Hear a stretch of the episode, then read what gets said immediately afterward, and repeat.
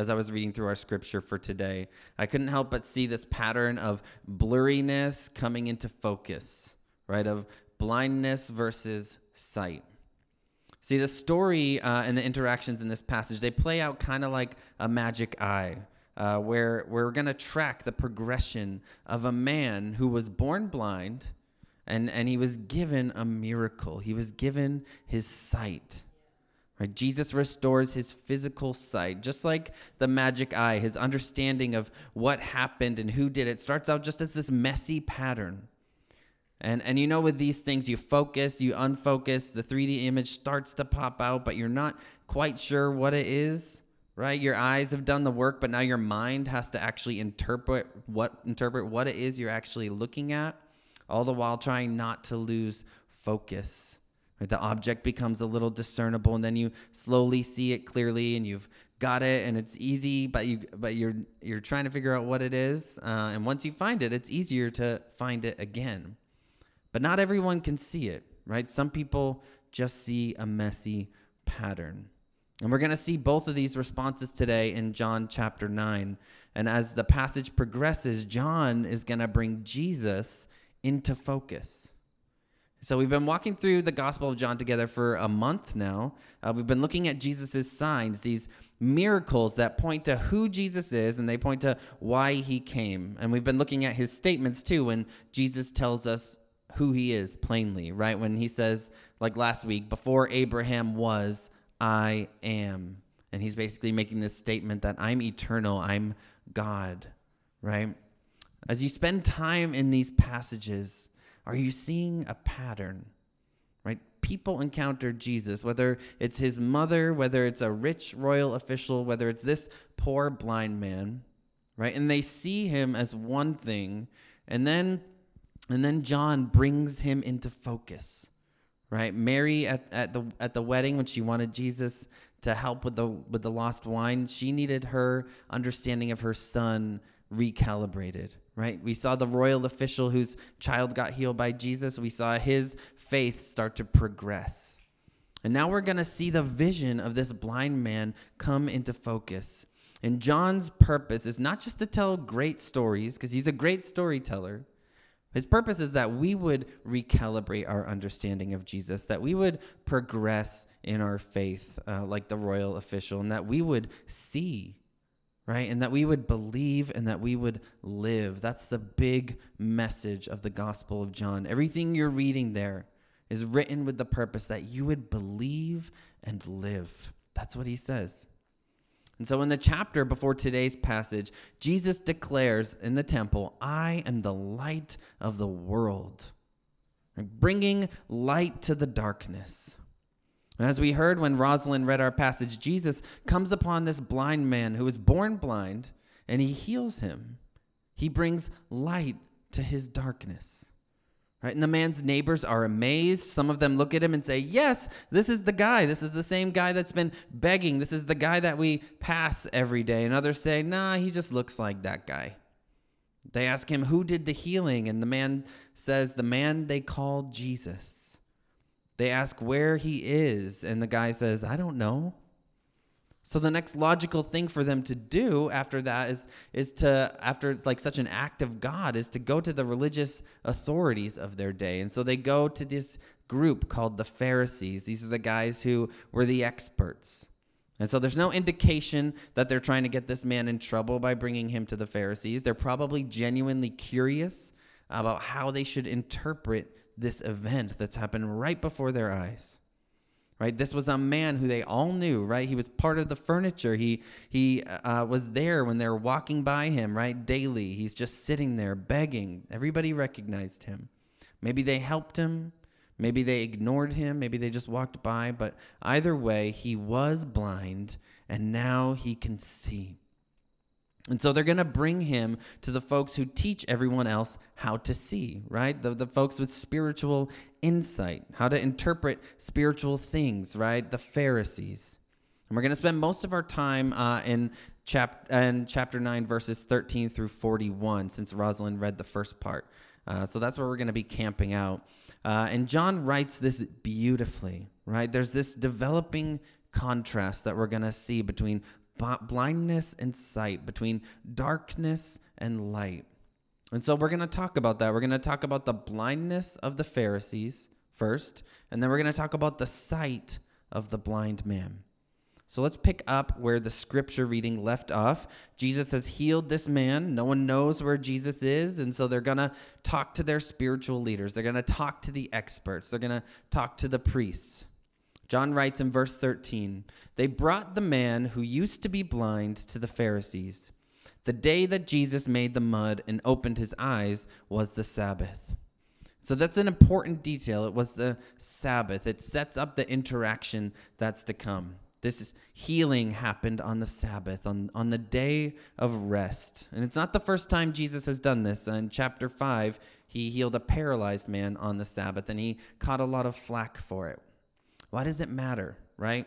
To our ears, Jesus healing on the Sabbath, that's just telling us the particular day when he did this. So we need to ask why did John put it in there? What, what makes this day significant, right? He put it in there for a reason.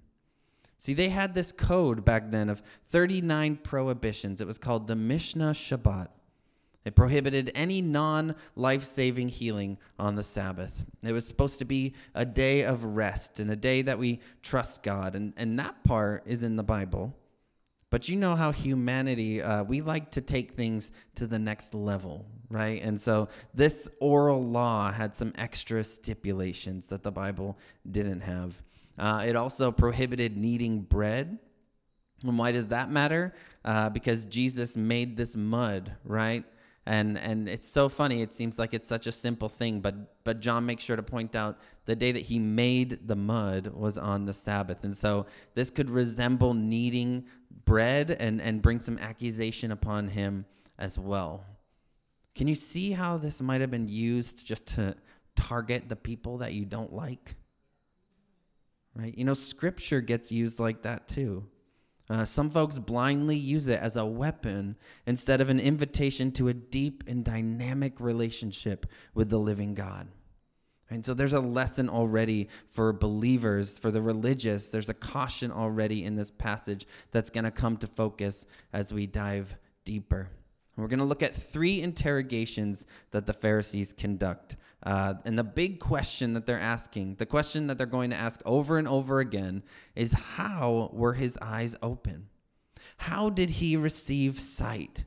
Right? It's the same question the guy's friends ask. So they so they ask him, and he responds in verse 15. He says, He put mud on my eyes, I washed, and I can see. That's how he did it. Right? He tells them how it happened, the process he went through. But is that actually what they're looking for when they ask him this question?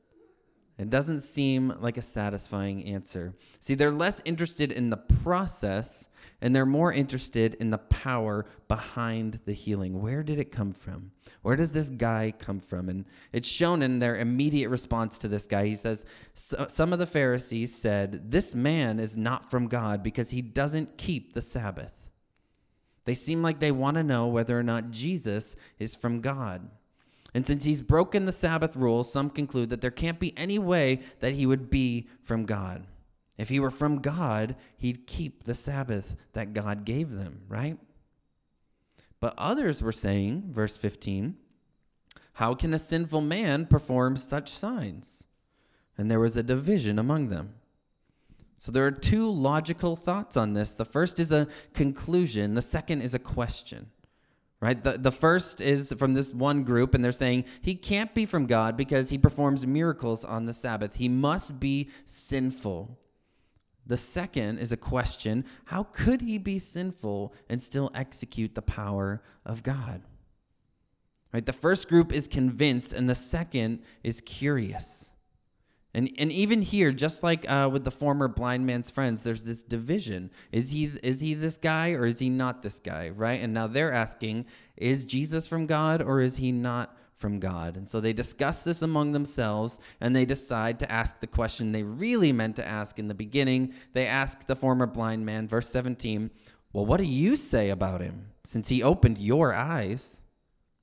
He's a prophet, he said. He's a prophet.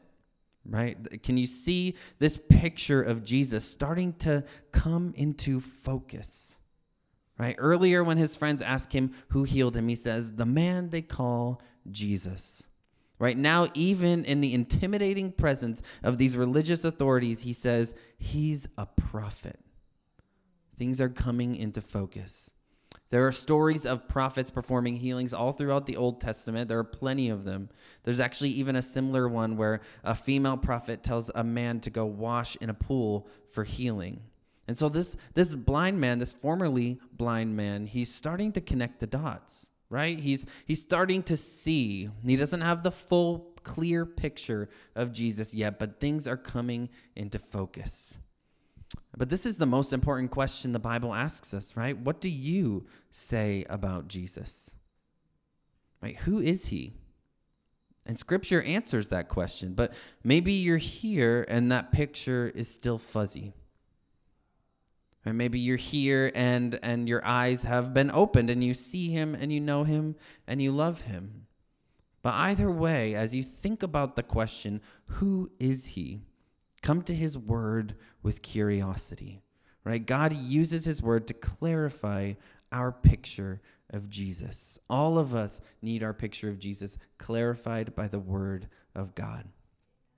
And so they ask him who Jesus is, and he says, a prophet. Now, will they respond with curiosity? Probably not, right? Verse 18 The Jews did not believe this about him, that he was blind and received sight until they summoned the parents of the one who had received his sight. He says Jesus is a prophet, right? And and now they don't believe his story at all. It's not how to, it's not what do you make of this man? Now it's like, oh, we actually don't believe that this happened to you. Right? As Jesus becomes clearer to him, he becomes less clear to them. There's this phenomenon that's happening, right? Where where this is getting lighter and this is getting darker. It's almost like they know the answer that they want, and they're going to keep asking him questions until they get it, right? Until they get that confirmation that they've already kind of made up in their mind. That's what happens when we approach Jesus with answers instead of questions, right? With conclusions instead of curiosity. Whether believer or non believer, this is a good time in the sermon to ask ourselves do I come to Jesus or, or even do I come to the idea of Jesus with my own answers, or do I come with questions? Do I come with conclusions, or do I come with curiosity? In pride or in humble acknowledgement that we don't have it all figured out. Even if you believe in him already, we worship an infinite and eternal God. There's always more to know about him, there's always deeper to go with him in our relationship with him. So when they don't get this, the answer uh, that they want, they go deeper into their own darkness, into their own blindness, further and further away from the real answer.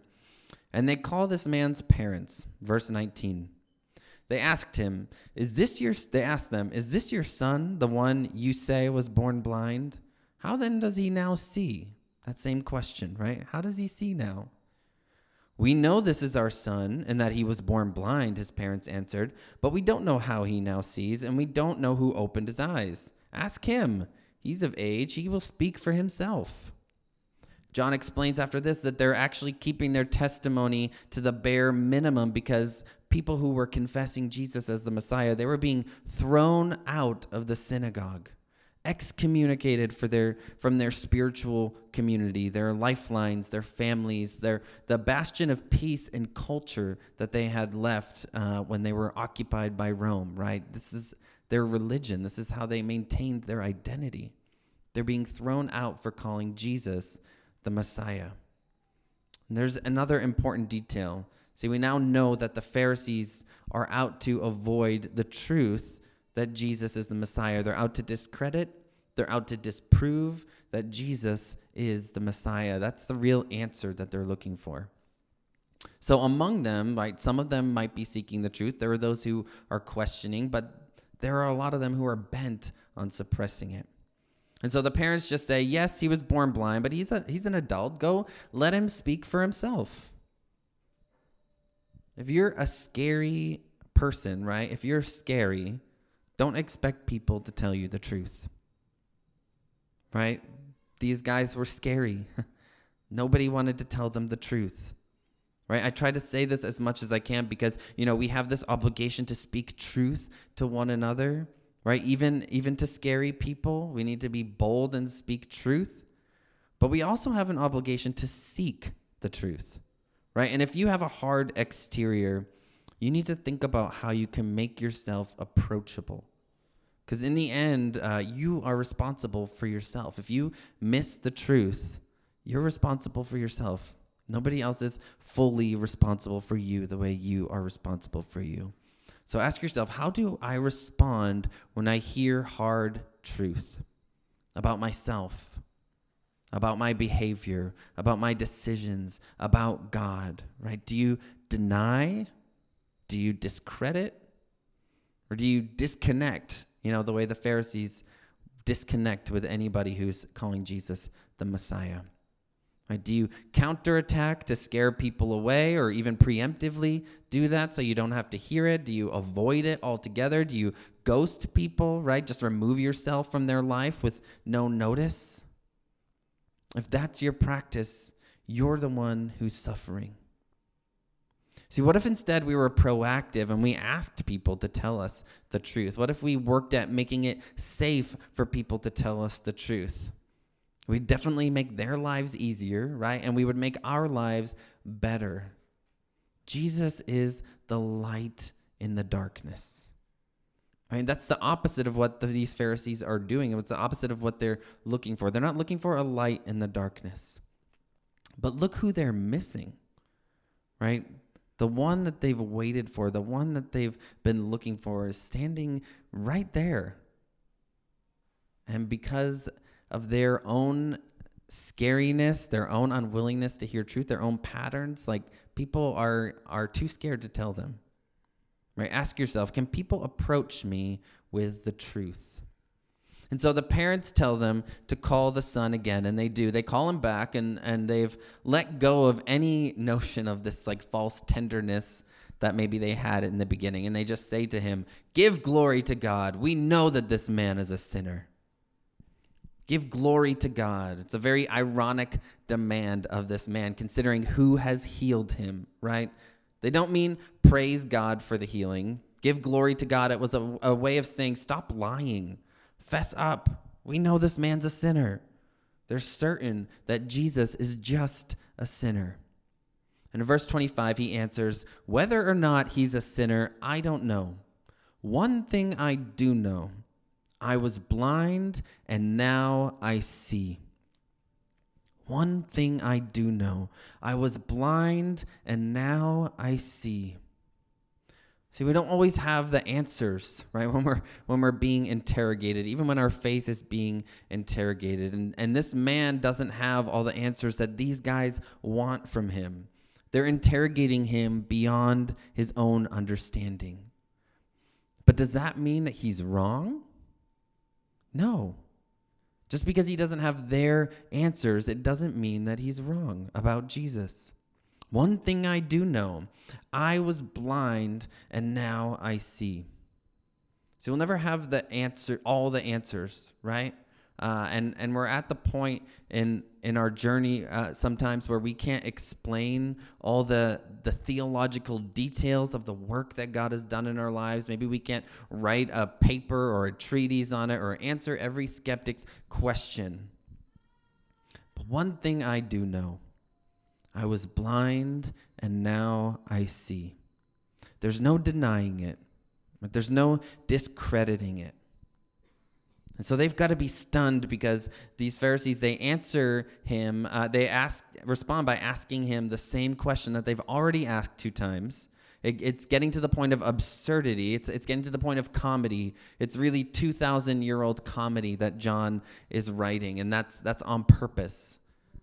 People actually had senses of humor back then, uh, and this is colorful right? So then they asked him, What did he do to you? How did he open your eyes? And the guy says, I already told you, and you didn't listen. Why do you want to hear it again? You don't want to become his disciples too, do you? And this is one of my favorite dialogues in, in the Bible because this healed man, he's getting tired of the antics and he kind of quips back this question, this sarcastic question that has an obvious answer, right? But it gets him in trouble. Verse 28, they ridiculed him. You're that man's disciple, but we're Moses' disciples. Now we know that God has spoken to Moses, but this man, we don't know where he's from. And the man responds, This is an amazing thing. You don't know where he's from, and yet he opened my eyes. We know that God doesn't listen to sinners, but if anyone is God fearing and does his will, he listens to him. Throughout history, no one has ever heard of someone opening the eyes of a person born blind. If this man were not from God, he wouldn't be able to do anything. And so this, this guy's teaching the teachers. And how do they respond? Verse 34 You were born entirely in sin, they replied, and you are trying to teach us? And they throw him out. Right? Their efforts to deny it, their efforts to discredit it, they've fallen flat. And so the only thing they have left to do is to disconnect, right? To cut this guy off, to throw him out. And it probably includes what we were talking about throwing him out of the synagogue, disconnecting him from community, right? They insult him and they throw him out. They jab at his past. They tell him that he was born entirely in sin. It was common to believe that ailments like blindness were judgments from God on the sins of a parent or the sins of a child, even a child that this idea that a child could sin in the womb and then cause themselves to be blind. But there's no evidence in the Bible for such a broad, sweeping practice. Uh, there are times when judgment comes upon folks for rebellion against God. Think back to the plagues in Egypt when Pharaoh wouldn't let God's people go, right? And God was putting the pressure on them in that way. But sickness itself is not the result of individual sin, right? I mean, most of the time, I mean, if you get cancer, it's not always in, as a result of individual sin. And, and Jesus says that to his disciples at the beginning of this passage. Uh, and it's important to note that because sometimes there's this idea that if you just had enough faith, you know, you could you know not be sick or you can uh, you know heal your sickness. And the reason why you're suffering is because you don't have enough faith in god. And that is really a form of toxic positivity. And it's not biblical. Jesus says that this man didn't sin but this came about so that the works of god might be displayed in him. And jesus was going to give sight to this blind man not just physically but spiritually and so we've looked at the blindness of the religious authorities. Now let's look at the sight of the blind man. You, have seen how uh, his focus is now like clearing up, right? On this on this man's picture of who Jesus is. Who who is this man that healed him, right? And, and what does this sign mean? Verse 35. Jesus heard that they had thrown the man out, and when he found him, he asked, Do you believe in the Son of Man? And before we get to the Son of Man part, can we just talk about how uh, Jesus had heard that this man was thrown out and he goes and finds him? Right? Jesus seeks him out. He's not a, a magician, he's not a drive by healer, he's not a one and done interaction. Jesus loves this man, right? And he loves us. He comes and finds this man, and he comes and finds us. And he asks this question Do you believe in the Son of Man? The Son of Man is just one of Jesus' favorite ways to refer to himself. It harkens back to Old Testament prophecies about, uh, about the Messiah coming. Uh, it's another way to say Son of God, right? And we've heard it in uh, uh now asked in this passage before. What did he do? You know, what did he do? The Pharisees asked. How did he do it? Uh, what do you say about him? That's an important question. But the really, really important question is do you believe in him? Right? The man responds with a question in verse 36 Who is he, sir, that I may believe in him? Jesus answered, You have seen him. In fact, he is the one speaking with you. I believe, Lord, he said, and he worshiped him. I believe, Lord. And he worshiped him. And Jesus didn't just come from God, He is God. That's why this man worshiped him. And the picture is now clear to this guy.